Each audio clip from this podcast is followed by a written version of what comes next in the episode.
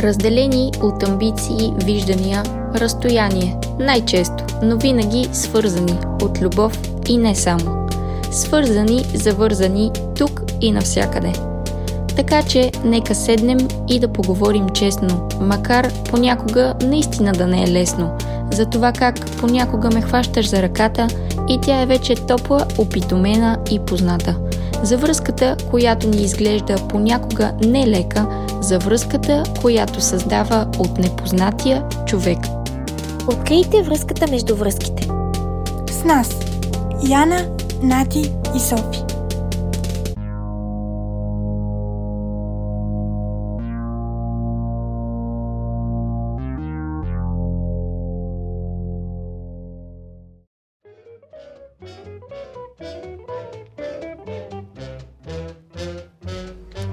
Правиш ти в 8 часа сутринта?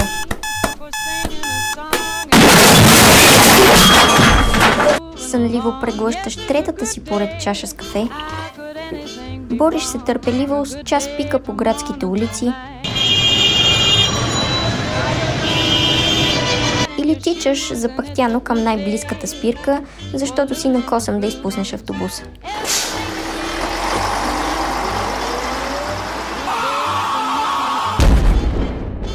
Ако се припознаваш в някой от тези ежедневни сценарии за 8 часа сутринта, честито. Ти си част от тези 99% от населението, които неуморно движат цивилизования мравоняк, в който се живее на строго разпределен график. График, изпълнен с задължения и отговорности, обикновено от 9 до 5, който няма място за време за мен и за моите потребности, няма време за теб и за мен, а има само работа, работа, работа. Намираме се в непроходимата джунгла, от която няма връщане назад. Мястото, където няма хора, а само колеги. Днес ние, вашите водещи, Софи, Тали и Яна, ще се гмурнем в дебрите на работната среда и ще разгледаме по-отблизо природата на колегиалните отношения.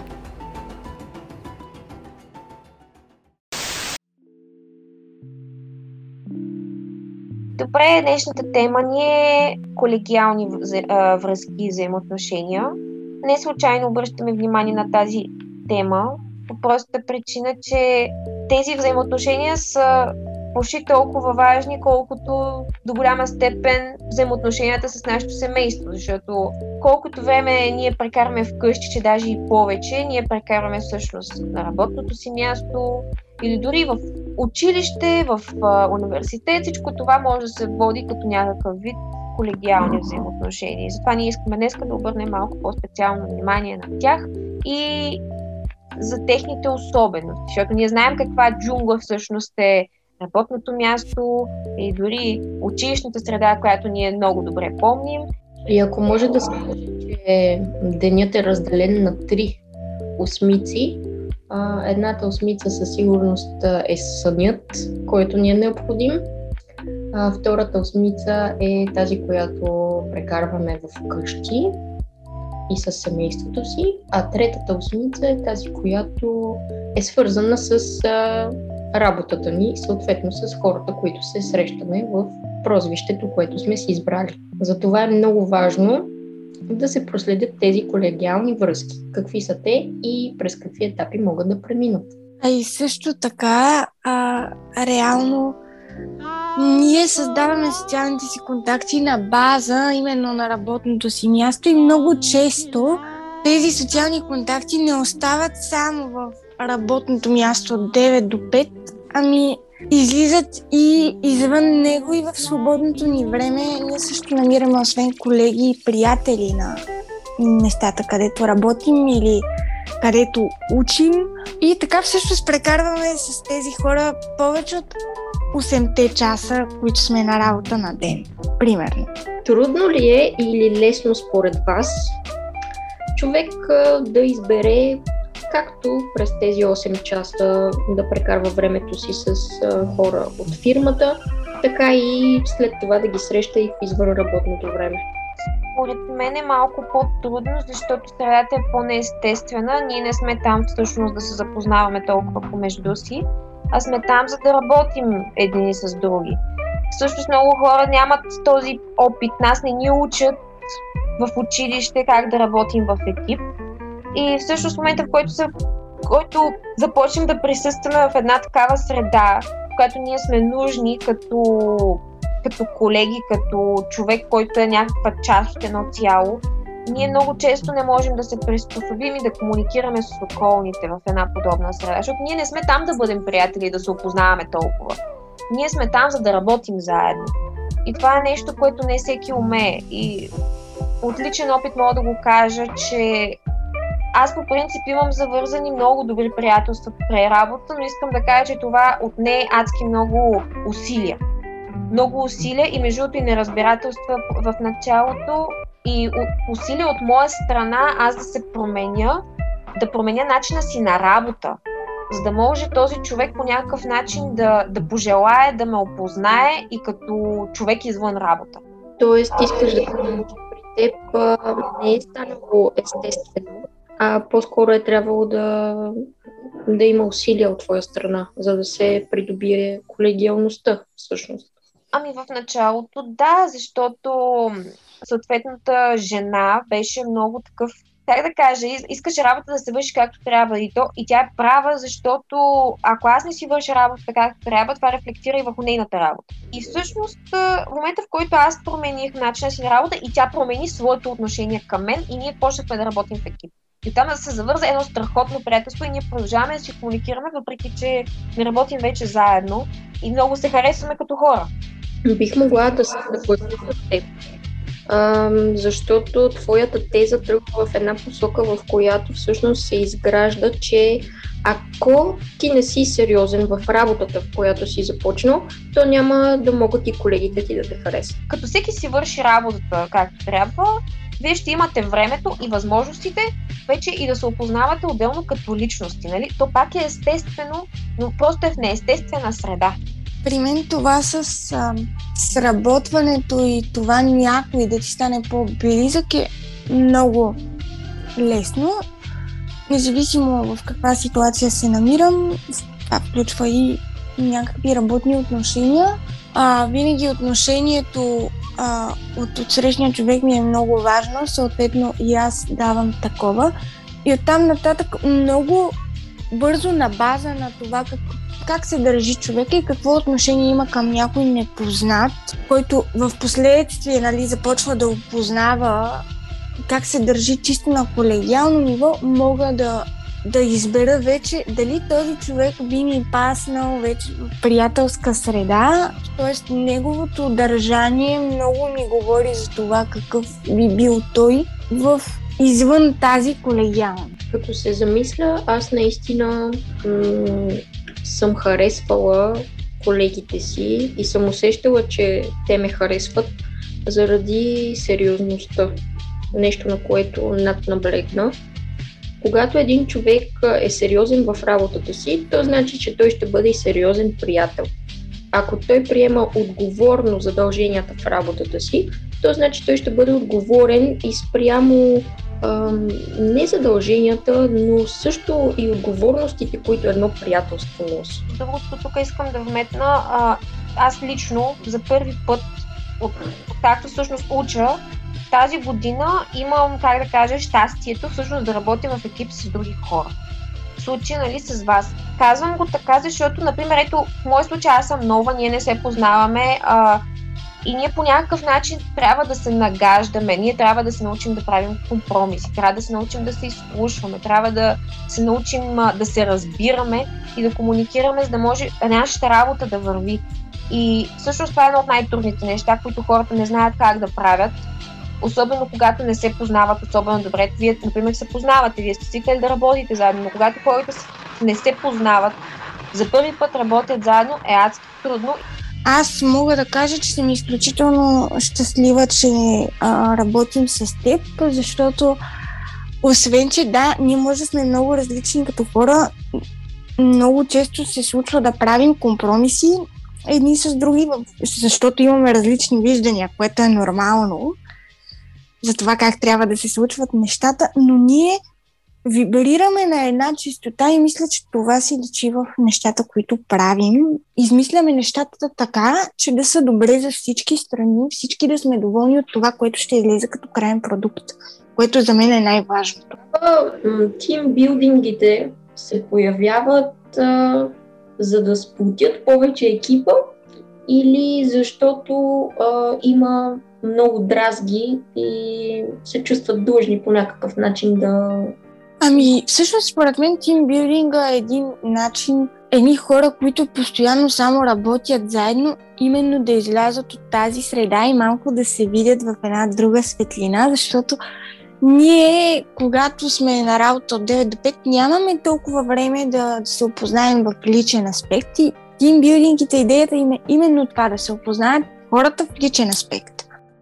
Мисля и, че една колегиална среда няма да бъде ползотворна и всъщност даже ще бъде изпиваща енергията на работещите там, ако тя не е добра. Ако хората са свързани единствено и само с работа, то те в един момент просто ще прегорят. Ние много често наблюдаваме точно този бърнаут, който е причинен точно от пренатоварване, префиксиране в една работа. И аз много се радвам, че все повече започва да се гледа в тази посока, започват да навлизат неща, например, като а, една терапия, която се нарича биофидбек, която помага точно за предотвратяване на бърнаут, стрес, напрежение, помага за говорене пред голяма публика, за съсредоточаване в работата.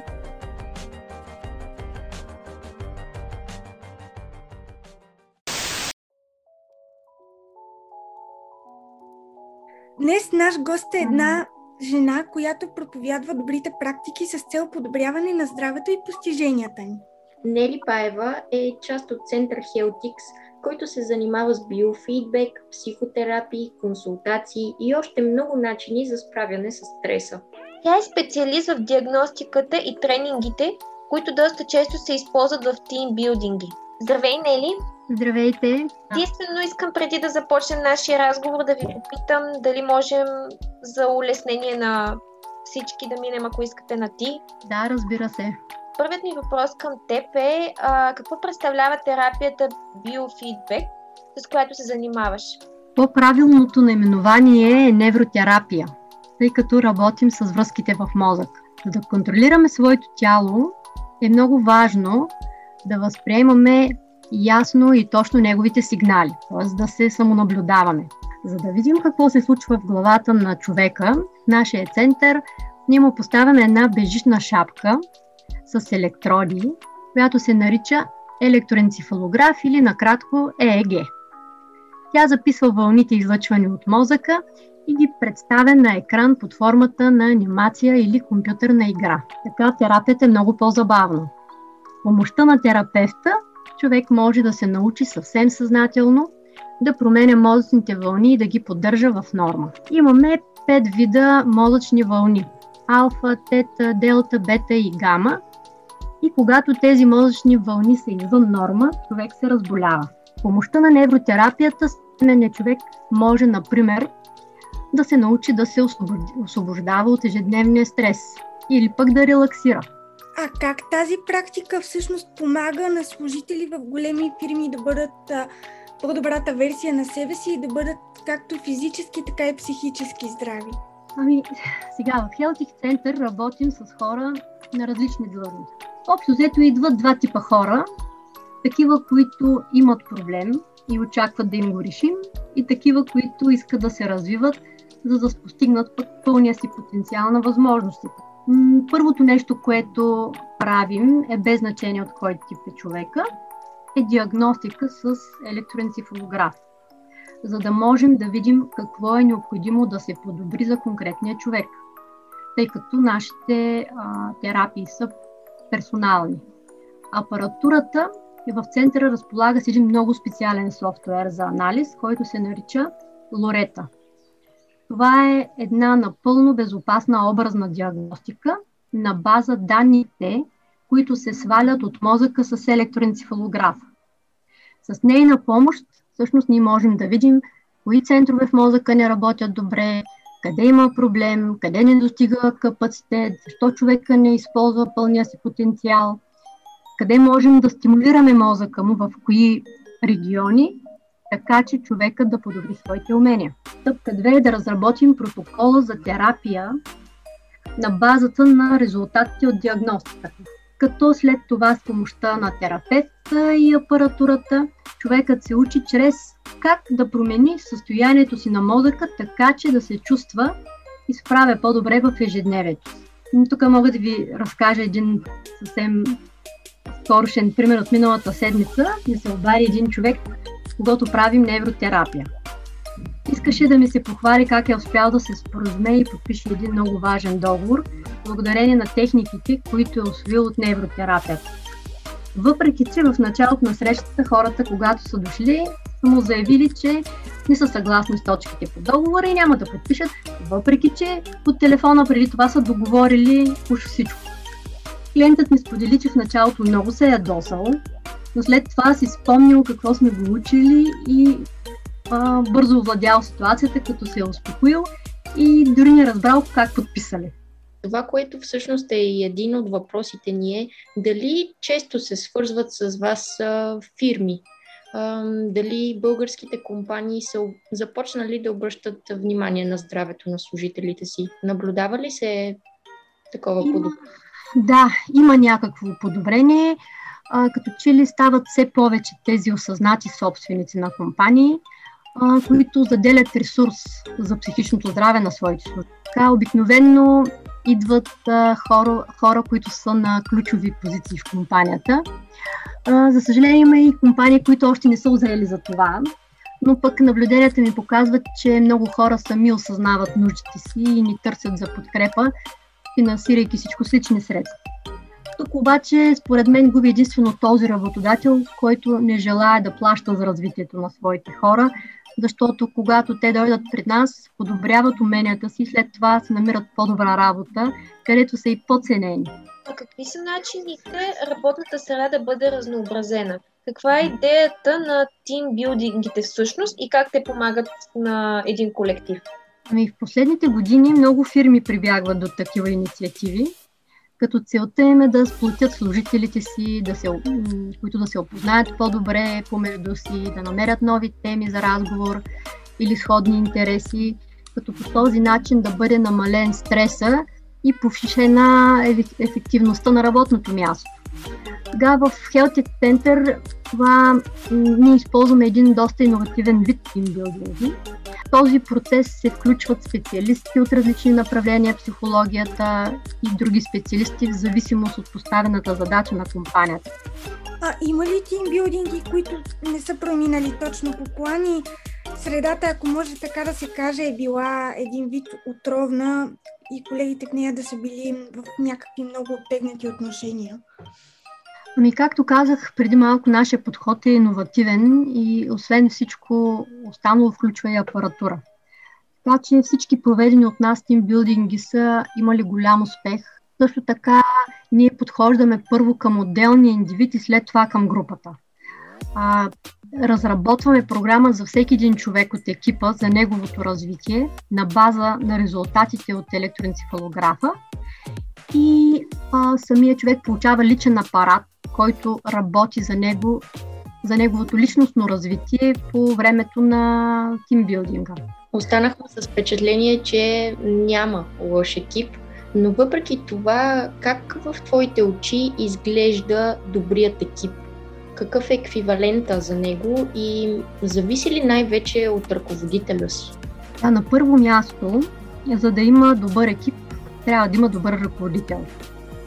И това вече е много трудна задача, защото освен, че трябва да мислиш за развитието на бизнеса, трябва да се погрижиш и за психичното здраве на екипа. А, добрият ръководител трябва да бъде и малко психолог, ежедневно да следи хората си, тяхното настроение, как се справят с изпълнението на задачите си, а, да следи промените на поведението им, комуникацията между екипа, лицевата експресия и още цял списък с неща, които могат да му подскажат, че нещо не е наред и че се заражда проблем.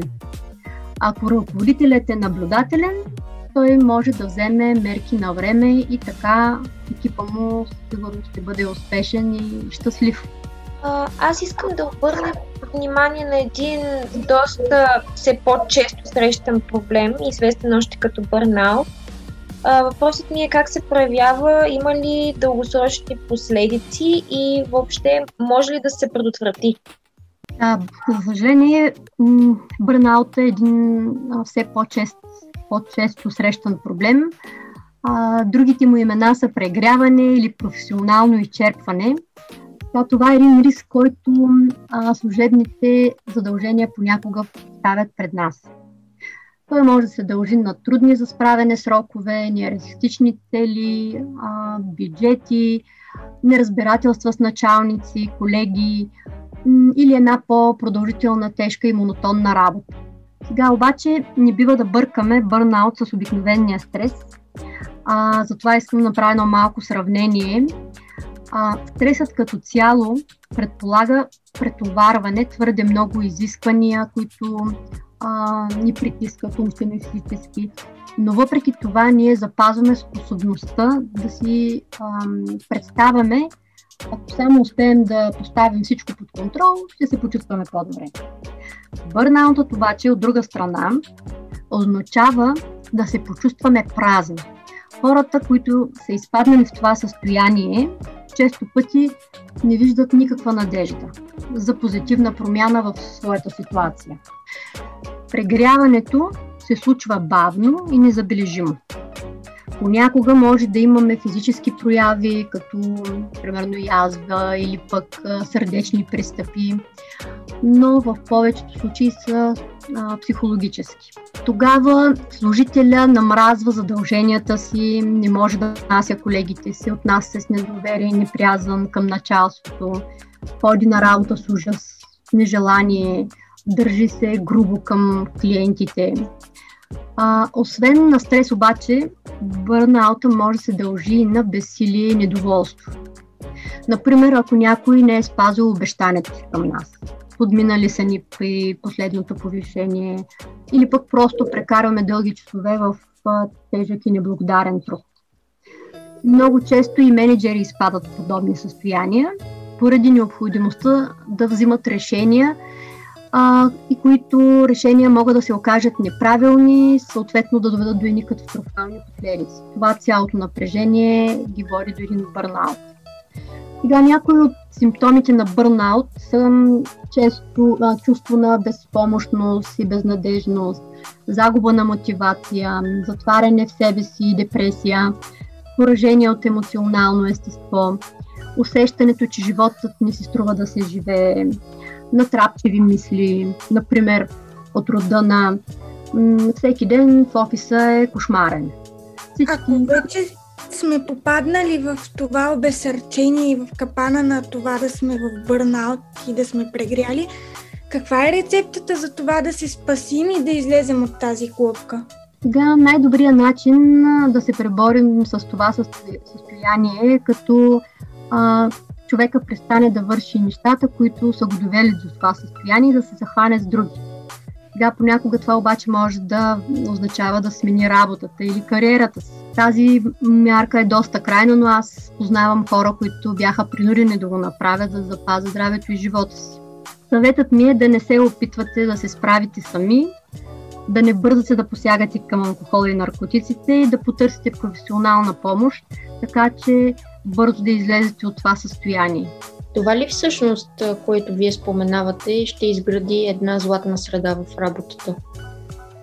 А, да, има няколко прости правила, обаче, които м- те са много простички, обаче ако се спазват, ще създадат една среда на работа, в която не само няма да вреди на здравето, а ще бъде и полезна за него. Например, това, което могат да, да правят често, така един съвет към всички, а, сменяйте позицията си в компанията. Сега една голяма организация предлага много и различни варианти. Затова винаги е добре да сте на штрек и да се оглеждате за нови възможности, които пък възникват в други отдели и дейности. Бихте могли да се преместите, така че да ви е разнообразно. Другото нещо, което може да се направи е да се общува с подходящите хора. Друго нещо, което може да направите е да подбирате по-краткосрочни проекти. Когато човек се занимава дълго време с едно и също, работи с едни и същи хора, става му еднообразно, това задушава ентусиазма, креативността, води до текчение, което е пък първата стъпка към бърнаут. Също така повишавайте образованието и квалификацията си. Придобиването на едни допълнителни способности и умения пък повишава шансовете да премините на нови по-интересни позиции, дали в вашата компания или в някоя друга. Друго важно нещо е да се гордеете с работа, така че дайте си сметка за нейната значимост. Последният ми въпрос е, в дългогодишния си опит си се срещал с много колегиални връзки, кое качество хората най-често осложнява тези взаимоотношения? Веднага ви казвам, неумението на повечето хора да виждат гледната точка на друг, другия. Това е най-големия проблем. Всеки е склонен да мисли, че вижда нещата такива каквито са. Това е, че е обективен, но изобщо не е така. Виждаме света, ние виждаме света не такъв какъвто е той, а такъв какъвто сме ние. Така как сме настроени да го виждаме.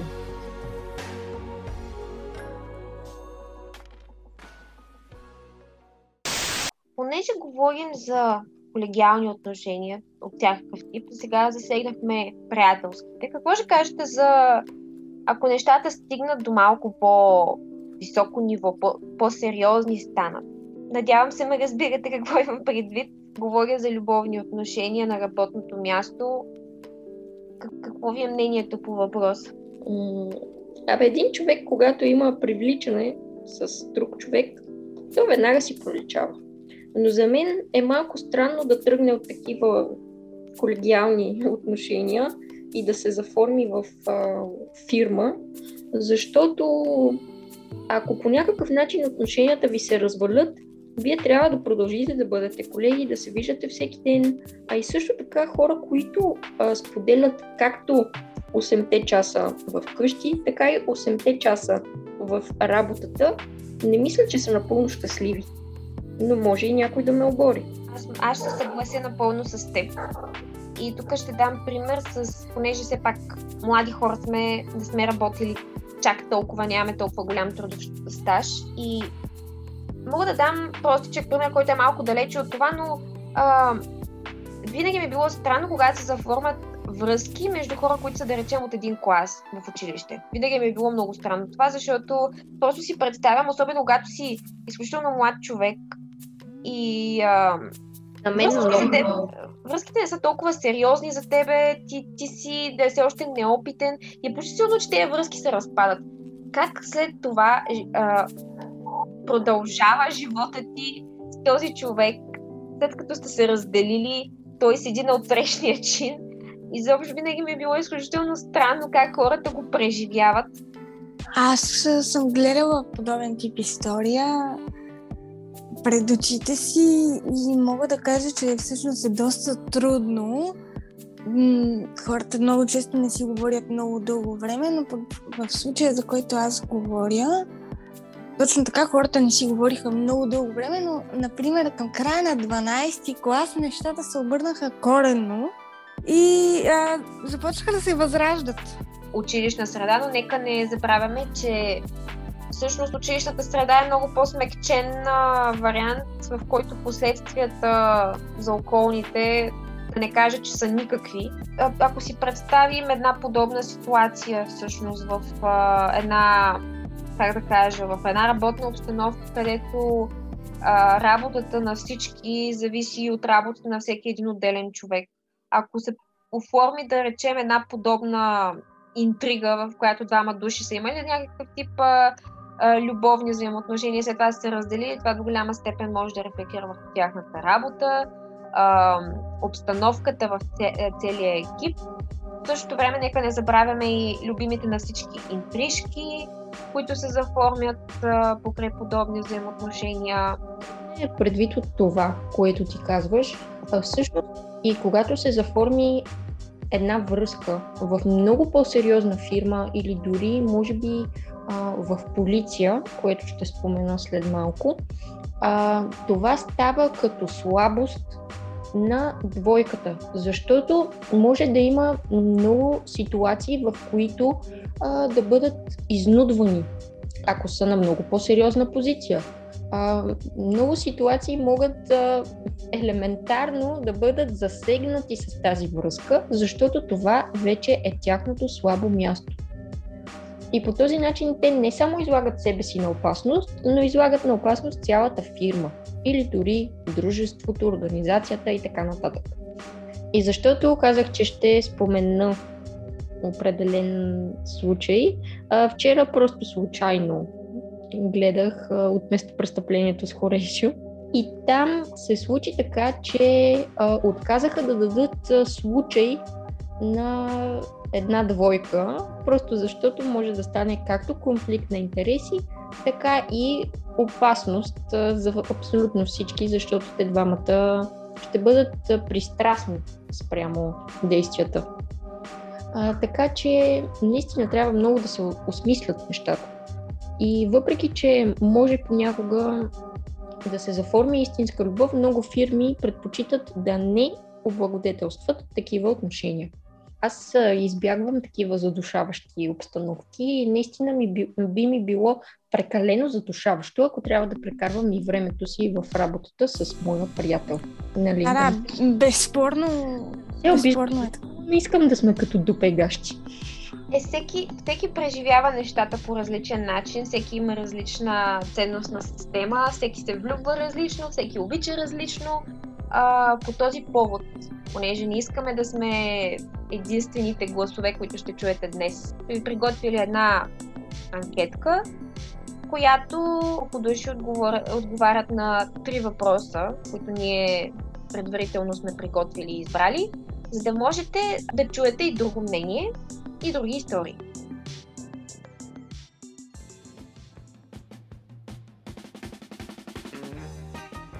Възможна ли е колегиалността? Да, колегиалността е възможна според мен. Аз имам щастието да работя в фирма, в която почти всички колеги са на изключително ниво на професионална етика и като цяло са много свестни и добри хора. Ами да, според мен е възможна колегиалността. Изгражда се а, след а, като имаш доверие в човека, с когото работиш всеки ден. Нормалната работна атмосфера е факт и е приятна тогава, когато всеки от колектива се стреми да бъде колегиален. Нали нашата цел е обща. Тогава защо да си пречим или да се саботираме? Според мен колегиалността е абсолютно възможна. А, тя се изгражда а, когато и от двете страни се правят компромиси, а, отстъпва се, а, хората са разбрани. Всеки човек си има стил на работа. Колегиалността се изгражда постепенно и зависи от различни фактори, като например това дали хората в дадена работна среда помагат един на друг. Когато си помагаме взаимно, се допълваме и по този начин работим като добре смазана машина. Важното е да приемаме конструктивната критика на нашите колеги и да ги изслушваме, когато имат идеи, свързани с подобряване качеството на работата ни. Смятам, че колегиалността е възможна в една работна среда, а, каквато и да е тя. Въпросът е, за да бъде постигната тя, да има взаимно уважение между хората, които работят заедно и все пак не смятам, че има проблем в това в работната среда да има някаква конкуренция, защото тя допринася до развиването на всеки отделен човек. За да има колегиалност, трябва да се научиш да харесваш и онези хора, които не са ти симпатични, да проявяваш разбиране, да си търпелив, дружелюбен, толерантен и готов на компромиси. От личен опит знам, че хората не винаги говорят добре за колегите си, особено за тези, които отсъстват. Клюката бързо достига до засегнатите, но моите наблюдения са, че до директни конфронтации, сблъсъци не се стига, по простата причина, че липсва смелост. И така на много места господства девизът «Можем да работим добре заедно, докато не ти кажа какво мисля за теб». Колегиалните връзки прерастват ли в нещо повече? Ми не мисля, че над 8 часа с един и същи човек, когато работиш всеки ден, колегиалните връзки могат да прераснат нещо повече. Аз лично създадох наистина много ценни приятелства на работното място. Моите най-добри приятели са и мои колеги. Тоест, не се ограничавам да имам само служебни взаимоотношения. А, когато човек работи 8 часа 5 дни в седмица с някой, понякога е наистина трудно човек да не изгради нещо повече от а, колегиални отношения и тази връзка да прерасне в нещо друго, дали то ще е приятелство или любовна връзка или каквото и да е. Ходейки на работа, ние прекарваме голяма част от времето си с нашите колеги и както във всяка една среда, има хора, които ни пасват повече от други. Смятам, че е важно да научим повече за живота на нашите колеги извън работната среда, защото често се случва по този начин да откриваме хора, с които имаме много общи интереси. Познатите лица в офиса, особено непременно тези, които са до нас, доста често се превръща в приятелски отношения. Колегиалните връзки могат лесно и бързо да прераснат в приятелство когато сте заедно в обедната си почивка или пиете кафе след обед. Създала съм много приятелства на работното си място. С част от тези колеги се виждаме и общуваме извън институцията, в която работим, в една неформална обстановка. Разбира се, срещала съм и разочарования. Не трябва да слагаме знак за неравенство между понятията колега-приятел. Просто ставаш по-предпазлив и започваш по-добре да преценяваш хората. Кога от просто колеги прераства в любовни взаимоотношения? Аз не съм имала изкушение на работното си място, нито съм ги търсила но съм била свидетел на такива взаимоотношения. И предполагам, когато характерите им започнат а, да се напасват и може би имат един и същи мироглед над живота, но не, не се сещам за такъв пример.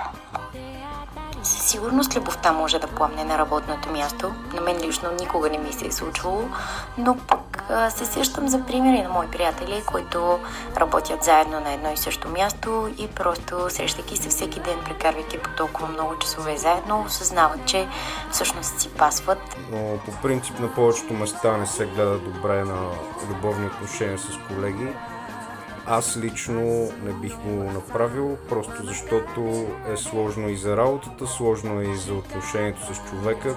Все по-често виждам двойки, чието отношения са започнали именно от работното място. Смятам, че това е напълно нормално и в повечето случаи не би попречило на работния процес. Са си казали, че не искат да смесват работния, професионалния си живот с романтичния и това до голяма степен дава такава предпоставка, такова нещо не се случи. Познавам много семейства и двойки, които са се запознали на работното си място.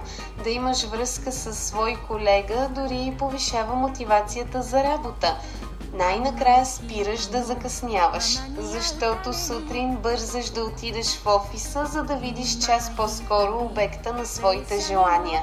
Също така демонстрираш впечатляващо самочувствие. А първоначалният период, в който любовните ви отношения все още са тайна, е много вълнуващ. Погледи, жестове, тайно разменени усмивки. Да, чувала съм и другата теза, че там където си вадиш хляба, не трябва да си вадиш други работи. Но не приемам това твърдение по простата причина, че е невъзможно да изградиш механизъм за отбрана, който да обезличава чувствата ти. Макар и на работното място, ти си живо същество, което няма как да заглуши и изпрати емоциите в някой ъгъл на душата си. За мен последните 30 години са в личен план работа, работа и пак работа.